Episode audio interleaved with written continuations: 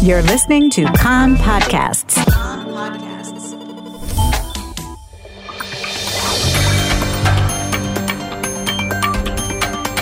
You are listening to the English language news of Kan, the Israeli Public Broadcasting Corporation.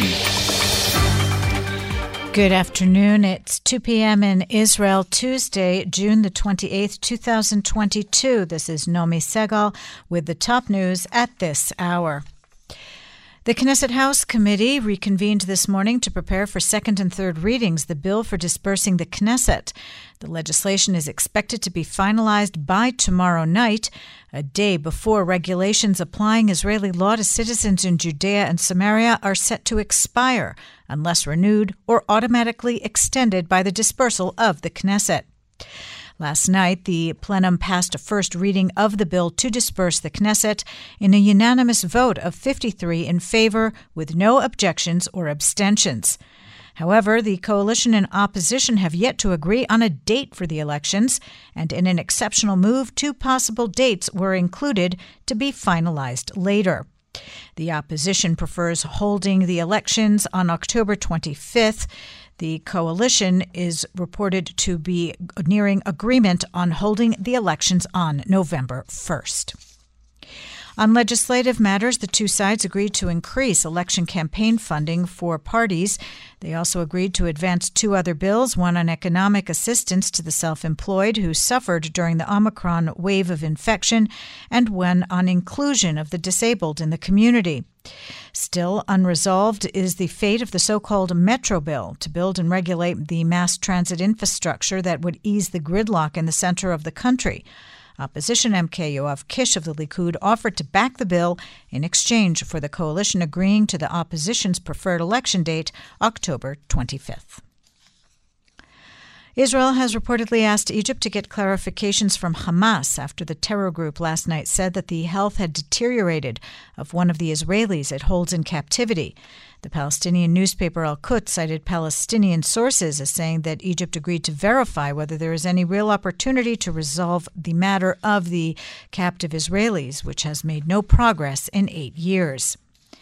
In response to last night's statement by Hamas, the Prime Minister's office issued this comment. Hamas has proven yet again that it is a cynical and criminal terrorist organization which holds mentally ill civilians in violation of all international conventions and laws, as well as the bodies of fallen IDF soldiers. The statement stressed that Hamas is responsible for the state of the captured civilians and that Israel will continue its efforts, mediated by Egypt, to bring home the captives and the missing with responsibility and determination. Hamas holds two Israeli captives believed to be living, Avera Mengistu and Hisham al Said, along with the bodies of two IDF soldiers, Oron Shaul and Hadar Goldin, who were killed in the 2014 Operation Protective Edge. Prime Minister Naftali Bennett says that just as there is nuclear deterrence, there is cyber deterrence. In remarks at the Cyber Week conference at Tel Aviv University, Bennett said, My approach generally, and especially with Iran, is, and we don't go around wreaking havoc in Tehran, that's never been our policy, but our policy is if you mess with Israel, you'll pay a price. He added, You can no longer hit Israel indirectly and through proxies and think you'll get away with it. A hacking group called Sharp Boys is claimed to have broken into several Israeli tourism sites and leaked personal information of some 140,000 customers. One of the reported affected chains, the Israel chain, stressed that its servers were not hacked. IDF forces operating in Judea and Samaria overnight arrested 10 Palestinians suspected of involvement in terror activity. They were transferred for questioning. The last two days of the school year will go ahead as usual. This after the finance minister said that there were no legal impediments to the wage negotiations with the teachers. The secretary of the teachers union, Yafa Ben David, announced that the school days would the end the school year would be ending as usual. Today, teachers are striking elementary schools and kindergartens, having renewed sanctions in protest over the impasse in wage negotiations with the Treasury. The teachers said that the budget framework for raising their wages that was submitted by the Treasury fell far below their demands.